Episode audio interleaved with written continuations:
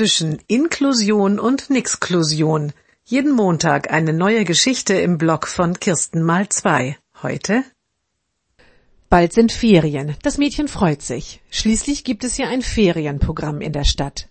Viele Kurse werden da angeboten. Radiobeitrag selber aufnehmen, leckere Gemüsesmoothies mischen oder intuitives Bogenschießen. Das alles kann man in nur fünf Tagen lernen und ausprobieren. Und das Allerbeste steht auf Seite zwei des Programms. Zitat, die Ferien für Schüler mit und ohne Handicap interessant gestalten. Wunderbar, freut sich die Mutter.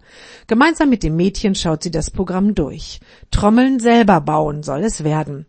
Der Kurs hat kein Rollstuhlzeichen, aber das ist kein Problem. Das Mädchen ist schließlich gut zu Fuß. Die Mutter geht ins Sekretariat zur Anmeldung. Nein, sagt die Leiterin, an diesem Kurs ist doch kein Zeichen. Das heißt, dass der Kursleiter nicht bereit ist, Kinder mit Handicap zu nehmen. Dazu kann man schließlich niemanden zwingen.